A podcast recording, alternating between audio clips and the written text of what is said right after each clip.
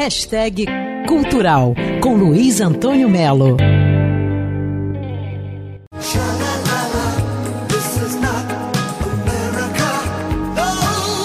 Eu acho que direta ou indiretamente o David Bowie está na vida de milhões de pessoas. A morte dele, quatro anos atrás, foi uma comoção mundial e até gente que não conhece bem o trabalho dele, ou não conhecia o trabalho dele, sentiu. E quando ele esteve aqui no Brasil, nos anos 90, cantou na apoteose, eu estava lá, eu vi a força do David Bowie, a força de um cara solar. Apesar de genial, estava ali simples, sorrindo, um cara muito comum, por isso que é bom comemorar a estreia do musical Lazarus, escrito por ele, por David Bowie e por Enda Walsh. Esse musical conta a história de Thomas Newton, aquele alienígena que viaja para a Terra para salvar o planeta, que próprio David Bowie interpretou no filme O Homem que Caiu na Terra em 76. E foi essa versão original que inspirou para o musical. A adaptação brasileira foi feita pelo diretor Felipe Hirsch. É uma montagem completamente diferente em todos os aspectos. Agora, é claro que eu tenho um respeito em relação ao texto, né, que é a proposta do texto do Anna Walsh e do Bowie.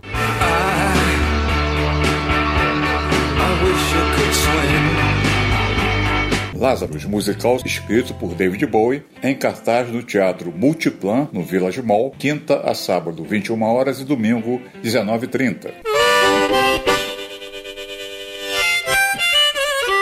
Jefferson Gonçalves, um monstro da gaita, e vai tocar terça-feira agora no Teatro Rival Refit. Então acaba que todo mundo, quando você fala blues, acha que é uma coisa lenta, uma coisa de fossa, e você tem várias vertentes de blues aí, super animados. Jefferson Gonçalves, Teatro Rival, terça-feira agora, 19h30. Luiz Antônio Melo para Band News FM.